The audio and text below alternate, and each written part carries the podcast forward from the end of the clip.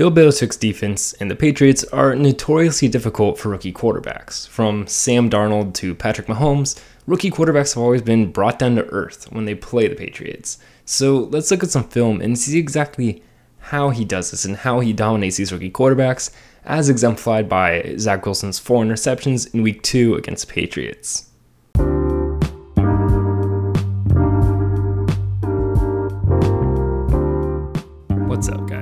I'm Tyler Coker, and I'm your host for today's episode of Today with Tyler. I hope you enjoy. Let's look at the first of three interceptions thrown in the first half. The Jets are lined up in a double tight 21 personnel, which has QB Zach Wilson under center, Michael Carter as the sole running back in the backfield, two tight ends attached opposite sides with two wide receivers, Elijah Moore and Corey Davis from outside in, on the offensive left of the formation. The Jets are running a variation of the Mills concept, and while it certainly is an odd attempt to stress the deep safety to create a one on one matchup, both the receivers run toward the middle of the field. The outside receiver runs a deep dig route, and the inside receiver runs a drag. Both tight ends stay to block, with the tight end on the strong side running across the formation via fourth man on the right. Michael Carter runs a flat route through the offensive line, meant to stress the corner if the Patriots fall into zone coverage. The Patriots are lined up in a single high safety shell with an apparent five man rush. They end up running a cover one man variation, where both corners are playing Meg or man everywhere he goes, and the linebacker on the strong side mans Michael Carter after the tight ends stay home. With two linebackers blitzing, the weak side of the defense falls into zone and is left unbothered for the play. After the play action, Wilson makes his read from out, inside out, and with a clean pocket, has time to process the play. Wilson's eyes land on Corey Davis, who had leveraged inside on his man, but Wilson continues to progress to Elijah Moore on the outside. By the time Wilson progresses back to Davis, his leverage is gone, and Wilson tries to rely on his arm strength to fit the ball into a very tight window. He throws it behind Davis, which leads to the ball being tipped up and then picked off. While there was nothing particularly tricky about the coverage shown by the Patriots, it served as a foundation for the mental chaos Bill Belichick is about to create for Zach Wilson. Now, let's look at the second interception. The Jets are also in 21 personnel again, this time with two tight ends on the offensive right, Michael Carter in the backfield, and the same wide receivers set up with Corey Davis and Elijah Moore as the last play, and Zach Wilson under center. They run a boot play in which Elijah Moore runs a flat across the backfield, Corey Davis runs a drag across the field, the outermost tight end runs a weak corner, the inner tight end and Michael Carter stay home to block.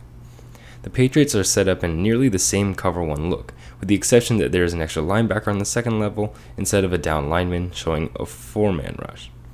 The extra linebacker runs a QB spy, and the outermost cornerback and the outside linebacker on the second level bracket, Corey Davis across the field.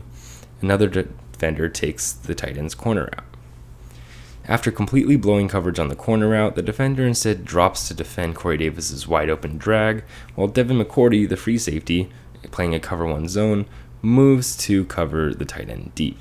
Wilson should have read the leverage at the tight end and the overall blown coverage for the corner route, but instead tried to fit into a throw to Davis in an extremely tight window since he most likely didn't read the tight end's man to see that he fell off to undercut the drag route.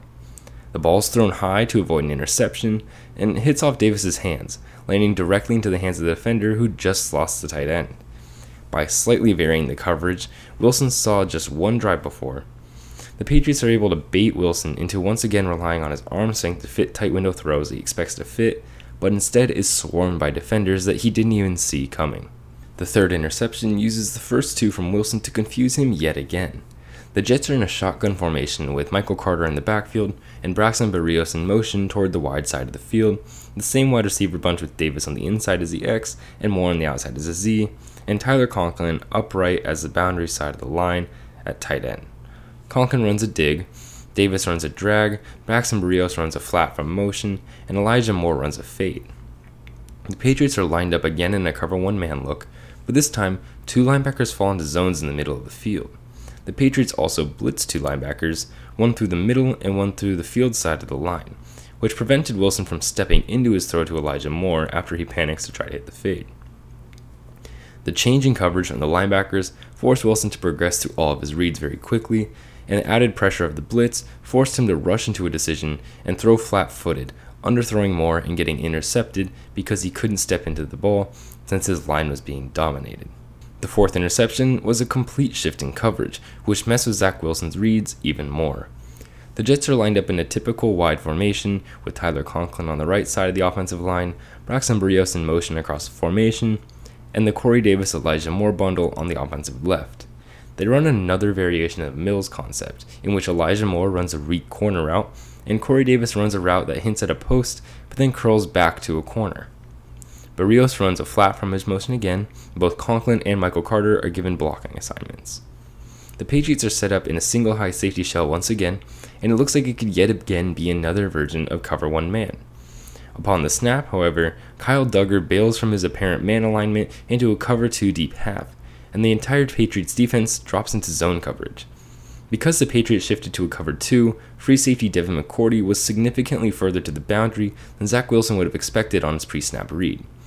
Instead of attempting to set up into the pocket after the extra linebacker coming off the edge pressured him, Wilson tried to move backward and attempted to shred the zones he saw forming. Since the read was extremely different pre snap, Wilson was left improvising, which made him attempt to fade backward while throwing over the second level zone defenders to hit Corey Davis.